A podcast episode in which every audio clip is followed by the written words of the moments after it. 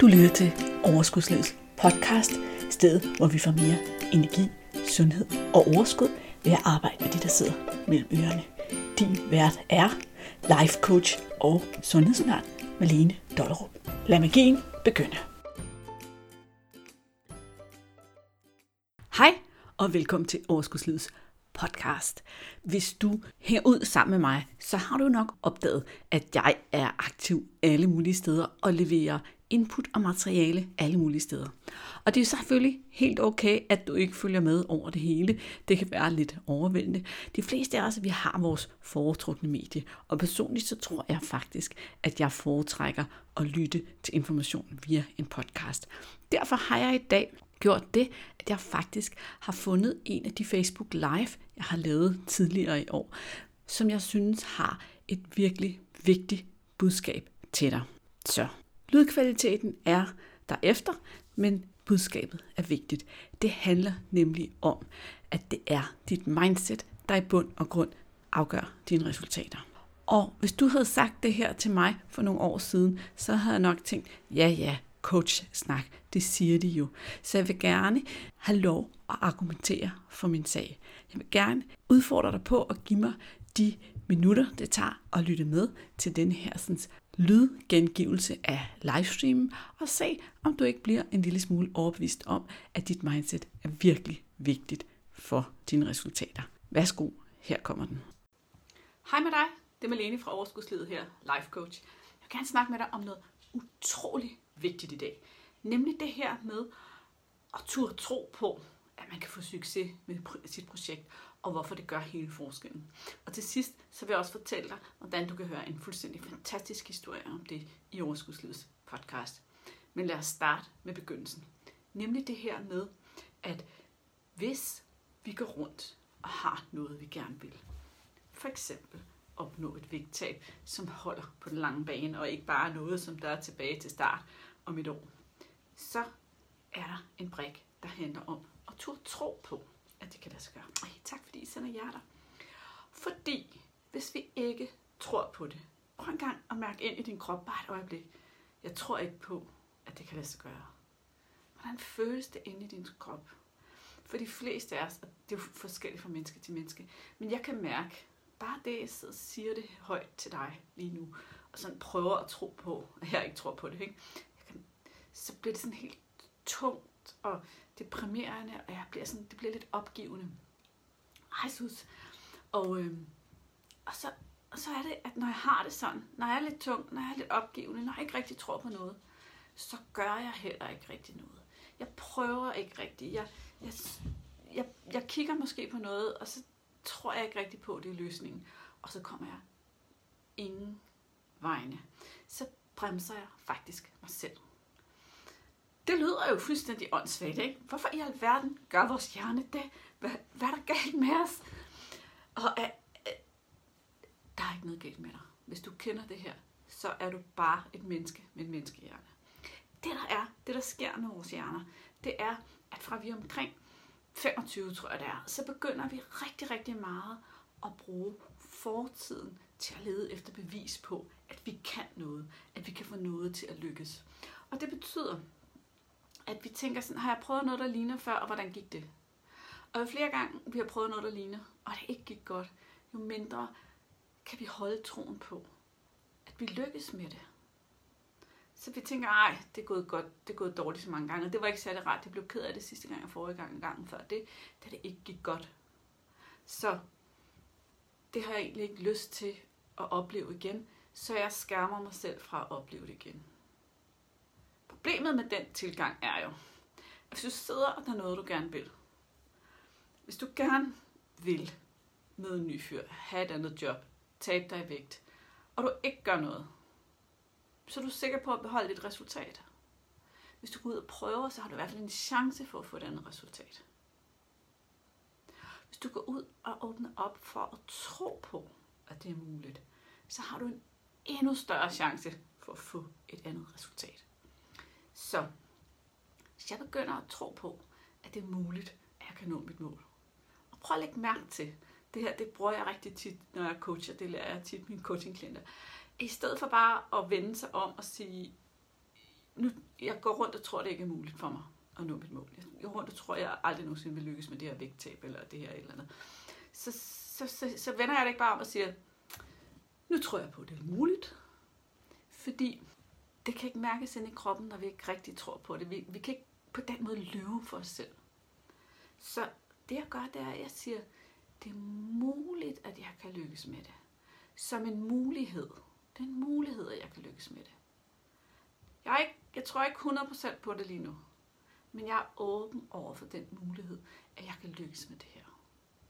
Når du begynder at være villig til at være åben over for muligheden for, at du kan lykkes med noget, så kan du allerede mærke, at det ikke længere føles så tungt i kroppen. At det ikke længere føles fuldstændig umuligt, som en umulig proces. Så er der pludselig muligheder. Så kan din hjerne begynde at åbne op for, okay, men hvad er det så, det næste jeg kan afsøge? Hvad er det, jeg kan lære?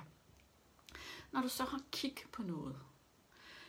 I mit tilfælde, så kan det være mine coaching, eller kommende coachingklienter. Folk, der gerne vil have hjælp af mig, de begynder at overveje ved at coaches. Er det min vej frem? Så kan du begynde at kigge på, hvordan er den her løsning? Hvordan er det her med at blive coachet for at løse mit problem? Hvordan er det anderledes end alt det, jeg har prøvet før?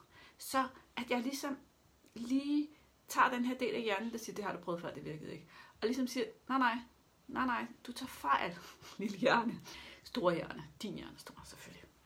Du tager fejl, store hjerne. Coaching er ikke det samme.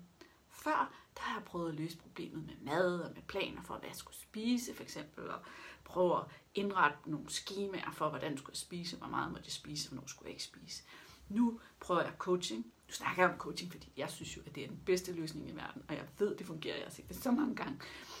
Men okay, så nu begynder jeg altså at gøre noget helt andet. Nu begynder jeg at arbejde med min hjerne og med de mønstre, der gør, at jeg ikke har kunnet følge planen, og ikke kunne blive ved med at holde den plan, eller ikke blive ved med at holde fast i det, der virkede for mig. Jeg begynder at arbejde med det, for at få det til at lykkes. Det er jo noget helt andet. Så jeg behøver ikke at kigge tilbage i min fortid, for at finde beviser for, at det kan lykkes. Fordi jeg har aldrig prøvet det før. Jeg har aldrig prøvet det på den her måde før. Okay, nu kan jeg allerede mærke, okay, nu bliver jeg lidt mere åben over for, det er faktisk muligt, at det her, det er jo den brik, jeg mangler. Jeg ved godt, hvad jeg skal spise mere af. Jeg ved godt, hvad jeg skal spise mindre af. Men jeg mangler den her ene brik, der handler om, hvordan får jeg styret min hjerne? Hvordan får jeg styret mit mindset? Hvordan håndterer jeg alle de her følelser, som jeg måske plejer at styre med mad? Det er den brik, jeg mangler. Og det er den, jeg kan få i coaching. Okay, nu begynder jeg at tro endnu mere på det. Og det, der er fantastisk, når vi begynder at tro på noget, det er, at vi begynder at se efter muligheder.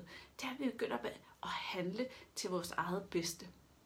Og på den måde, så begynder vi rent faktisk og begynder at se beviser på, at noget virker. Og når vi begynder at se beviser på, at noget virker, så bliver vores hjerne jo glad, fordi den samler beviser på det, den gerne vil tro på. Så begynder den at tro endnu mere på, at det virker. Og så på den måde, så hjælper vi i virkeligheden os selv. Hvis du har en coach, så hjælper hun dig selvfølgelig med at holde den tro og finde de beviser og se de beviser. Blandt alt det der, som din hjerne har det med at fyre af. Ikke? Godt. Det her, som jeg lige fortæller dig her, det får du et virkelig smukt eksempel på i den nyeste episode af Overskudslivets podcast, episode 104, som hedder Lises vægttab, eller Lises historie, det kan jeg faktisk ikke huske, det er også lige meget, ikke? Fordi i denne her, der fortæller en af deltagerne i gruppecoachingforløbet en gang for alle, om sin rejse, og om hvordan hun startede med at have en overbevisning om, at hendes krop var så ødelagt, så hun ikke kunne tabe sig. Og hvordan hun var på vej til at miste modet. Og hvordan hun, selvom hun ikke helt troede på det, alligevel gav sig selv og sin krop den chance at komme med på det her gruppecoachingforløb. Og hvordan det begyndte at rulle sig ud for hende, at det var ikke bare vægttabet, der havde betydning, men det var det at trives med den måde, hun levede på, og levede godt og var god ved sin krop, og det føles nemt, og så pludselig så kom vægttabet også. Og så rullede det hele ud foran hende på en nem måde. Og hun kan mærke, at det stadig ruller, og hun trives, og hun har det godt. Det her, en fantastisk historie, som jeg slet ikke yder retfærdighed ved at gengive den her på bare 2 minutter.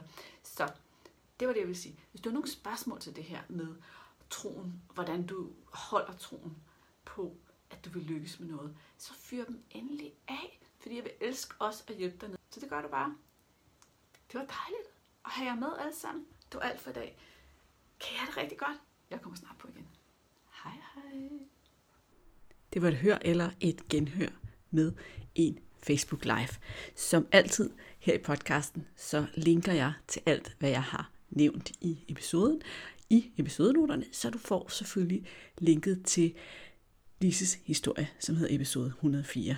Men hvis du ikke har hørt det, så er der også altid et lille trick til at finde den episode, jeg taler om, så længe du kender nummeret. Du kan nemlig altid skrive overskudslivet.dk/ep og så nummeret.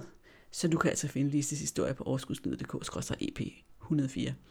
Jeg linker også til Facebook Live-videoerne, hvis du har lyst til at følge med over på Overskudslivets Facebook-side, så kan du gøre det, men endnu mere effektivt, fordi Facebook-algoritmen er jo ikke så flink til at vise os det, vi følger med på. Så kan du skrive overskudslivet.dk/live, altså LIVE, og komme i gang med en messengertråd, hvor du får en ny messengerbesked hver gang, der er live.